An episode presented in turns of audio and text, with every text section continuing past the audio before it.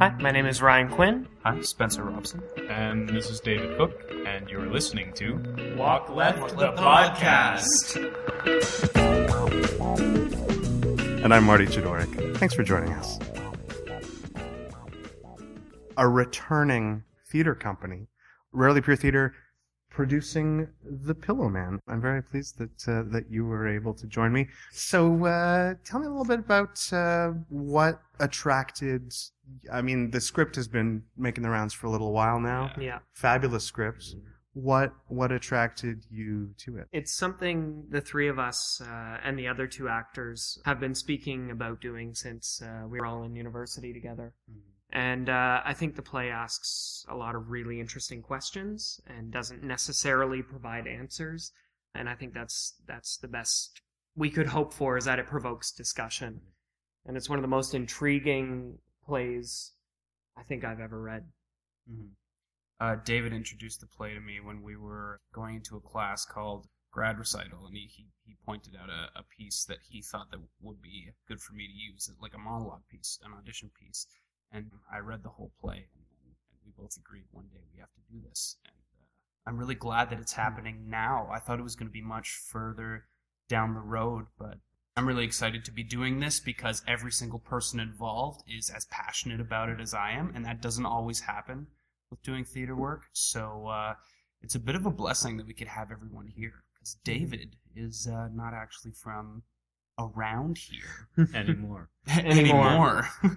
Actually, it's it's really cool that we're doing this here in Toronto. I moved to Greece about a year and a half ago, a little longer than that, and was actually talking with Spencer not long after I got there about doing the Pillowman over there, because uh, the Greeks have a very special relationship with their police. Um, it's not at all a cozy uh, one, and the play deals a lot with police power and police brutality and situations like that.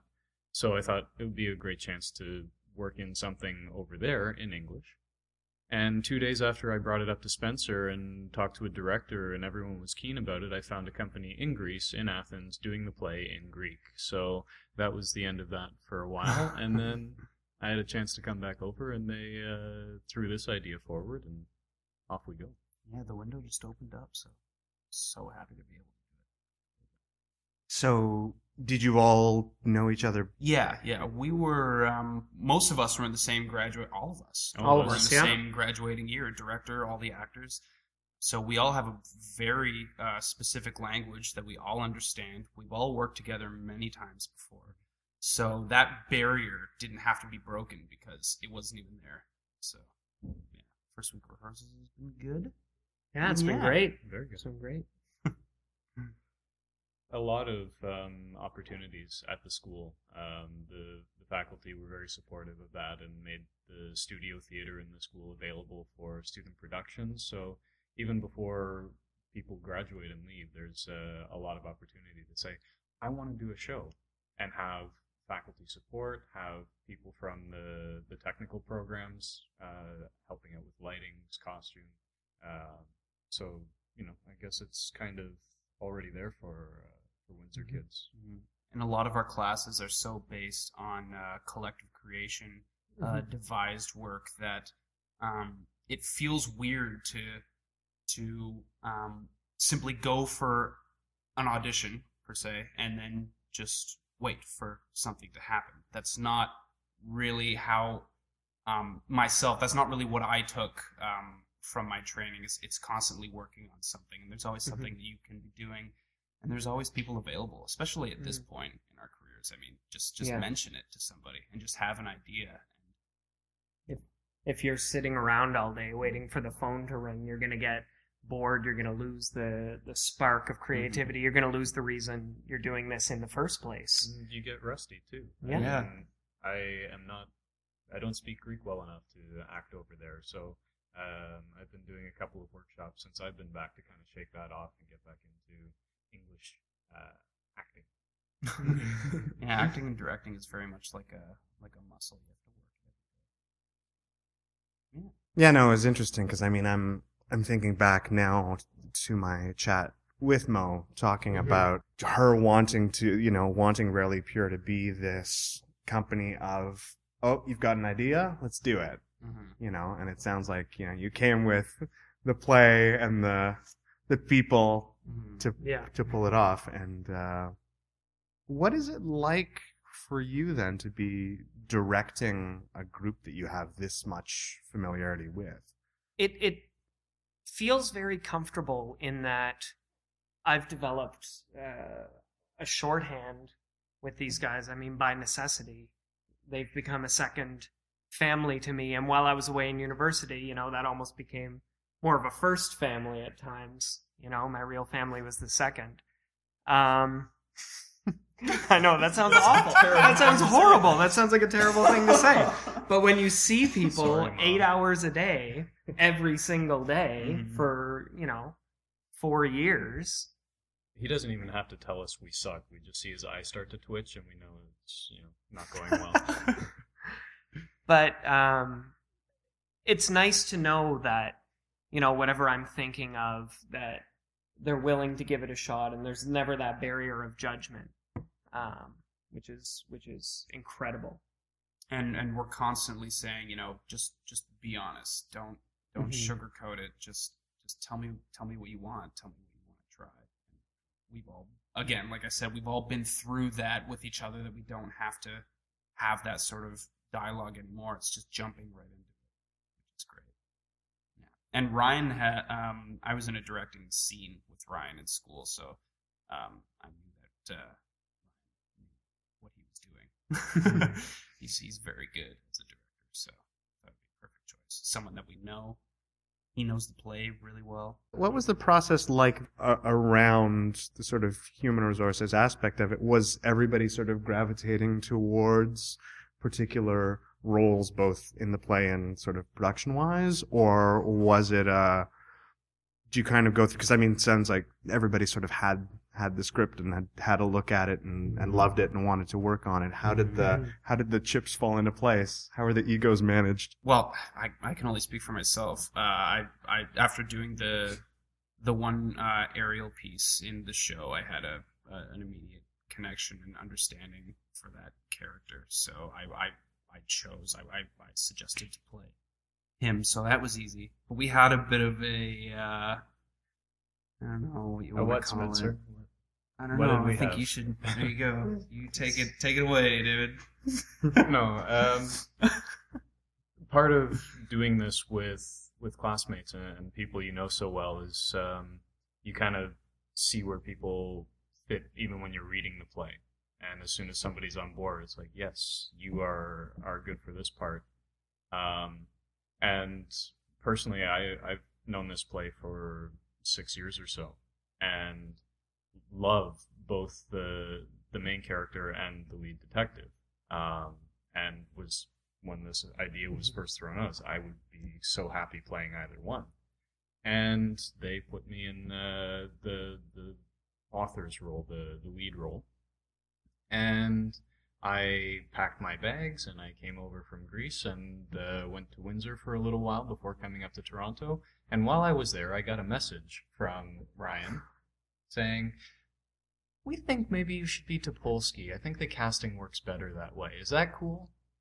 He had grown the biggest beard The that I had beard. ever Oh, seen yeah. him bushy beard. have. Great big old Billy Yeah. Goat beard. Yeah. thinking of uh, Katurian and brought clothes for Katurian. Uh, so I need to go detective shopping. Um, but yeah, it was. Uh, we made the the casting switch with one of the other actors just because I think appearance wise and age wise it works out better. And I had a little shift where I had to back up out of the work I'd been doing on Katurian and the lines I'd been memorizing and a little bit of disappointment of saying goodbye to that and then jumping into this other one, which I'm having a great time with. But um, yeah, I mean, the casting and the process of putting it together and who's doing what has gone really smoothly, I think. And everyone's really keen about their parts and, you know, um, excited to tell those parts of the story. Mhm. So because there is this both familiarity with the script and a familiarity with each other, how do you deal with having that knowledge about people? Because it's it's almost like when you come to a production and you don't know the people, you there there is a bit of that. There's a bit of a gamble, but when you do know the people you're working with so well, I mean, you could because you're sort of casting them based on what you've seen them do. What is it like, like in terms of, I guess, pushing people out of their comfort zones? How are you finding the approach to that, so that you don't just get what you know you can out of these mm-hmm. people? some of the work we were doing, for example, today mm-hmm. at rehearsal. I mean, one of the one of the things that they teach you a lot about in Windsor is to always be challenging the other actors on stage, and I think part of that is is making it a struggle. And I mean, this is this is a play where the characters are vicious and cruel and brutal to each other, and it's just in in finding the the exercises or the moments when they're actually pushing each other on stage. Because we know each other so well there is a safety that's there that you know no one's going to get hurt that you know no one's going to take it too far but you also know that everyone's going to do everything in their power to challenge each other because they're trying to bring each other to the next level right so there's a mutual building up by challenging each other. Everyone in the cast wants everyone else to do their best work Mhm. possible. And I think that's that's really coming into play. and that that trust that you said of of knowing each other and some people could take that as you you wouldn't go far enough with certain exercises but because we know in absolutely no way anyone's going to get hurt or any feelings are going to be damaged that almost gives you permission to take that extra to take that extra step which is one thing that i found today i mean we Mhm. we had an exercise where it was just david and myself sitting in a room not necessarily just just doing some some character work finding you know our our bodies and our centers and and things like that and we just sat and had a Silent mostly interrogation, really.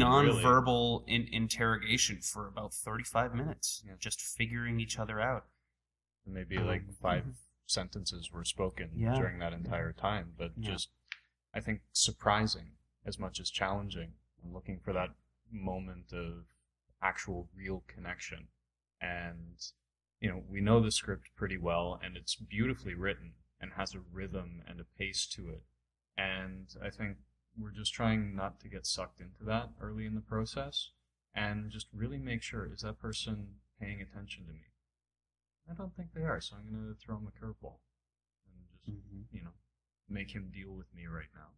And then uh, see where that takes us. And in general, you know, we went to school together for four years and we've been out of that for a while now. And I think as individuals and as uh, as actors, we're still stepping out of the what would my teachers think of this? Am I using my technique properly? Phase of development and into okay, how do I actually work? How in this room with these people on this show do I bring forward something that is fresh and surprising and alive?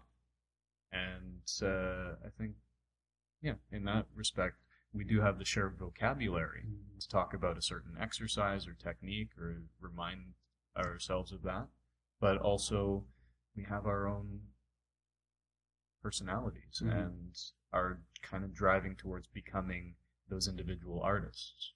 So, and we've all had very not- different experiences since since leaving the school Exactly. so that that comes into play as well we all just know to uh, step step up to the plate. I, I i guess a challenge is always met. Nothing is is um shoved under the table. Questions aren't afraid to be asked.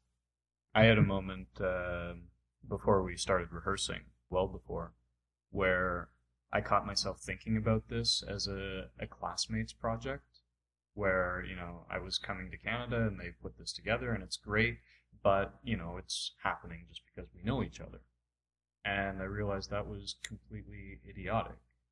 We're putting on a show, you know. It's not about I know these guys and we're doing ourselves a favor, so this is easy or you know lesser somehow than doing work. No, we're doing work, and we're all taking it you know very seriously on that level. Um, I think that the the since the play is so constantly surprising, and that I'm taking a lot of what I'm doing, and uh, not to not to discount the ideas that we're coming up with in rehearsal and the new things we're getting from there, but to always go back to the script and to always go back to what I'm trying to do, and and that has been so far my my challenge is to remain objective and to not factor in as much the familiarity, but look at it as a piece of work that actors are doing. And to me, that that's always going back to the text and always going back to the ideas and always going back to the situations that I know everyone I'm working with is a very, very professional actor where I feel and I know that I can treat them as actors when we're in the rehearsal space, not as friends. And that's that's really the most important thing. And that's it's going to be a challenge for me, but I'm looking forward to it and it's been great so far that uh, that line doesn't feel like it's there. It feels like I'm working with actors on text. You know, the shorthand makes things easier at times, but it's never a shortcut. How have you found uh, dividing your roles between the sort of creative and the, the production side of your work on this project? Well, started as a project coordinator a few months ago, finding the space and, and contacting people to get involved and organizing some of the publicity stuff. And that was that was a challenge in itself, but I found that I had a lot of help. I found that uh, it was something that I could manage. But now getting into rehearsals, it's getting a little bit tight.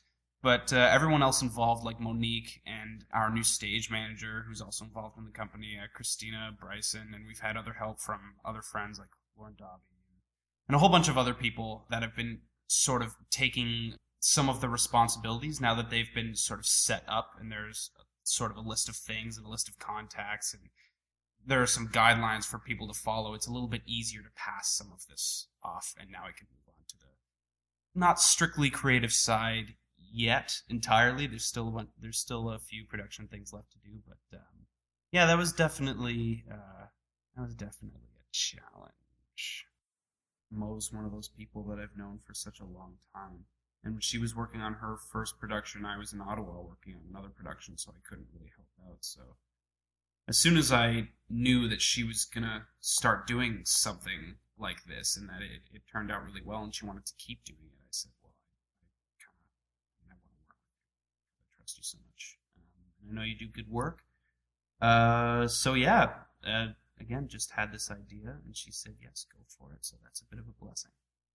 Um, yeah, it's good how she's set it up, like like what you were saying anyone that uh, we know or that has a has a good idea just to come forward with it and, the idea of the company is um, to have a collection of resources and when people aren't aren't working on other shows to come together and help out with with uh, with the company or with someone else's idea it's it's worked really well for this production and the last production so hopefully it continues you know what uh, what space are you guys performing this in we're performing in propeller gallery it's Queen and Ossington. Uh, they've never had a, uh, I guess, a play or a theater performance in there before, so they're just about as excited as we are. So they've been very accommodating. We thought the play asks a lot of interesting questions about the role of the artist, the responsibility of the artist. When, at what point, you know, upon leaving the artist, does the art become its own entity, or is it always, you know, part and parcel with with its creator? And what better place to put something like that on than an art gallery. Mm-hmm. Gentlemen, thank you so much for taking some, some time out of your busy schedule and uh, and having this chat. And, thank you. Uh, thank, you for having us. The Pillowman running from the 27th of February, which is a Wednesday, to the 3rd of March, which is a Sunday, and only um only 40 seats per show. We're gonna get all those people in that gallery. Ten bucks per ticket. And tickets for the uh, propeller shows are available on uh, ticketbreak.com.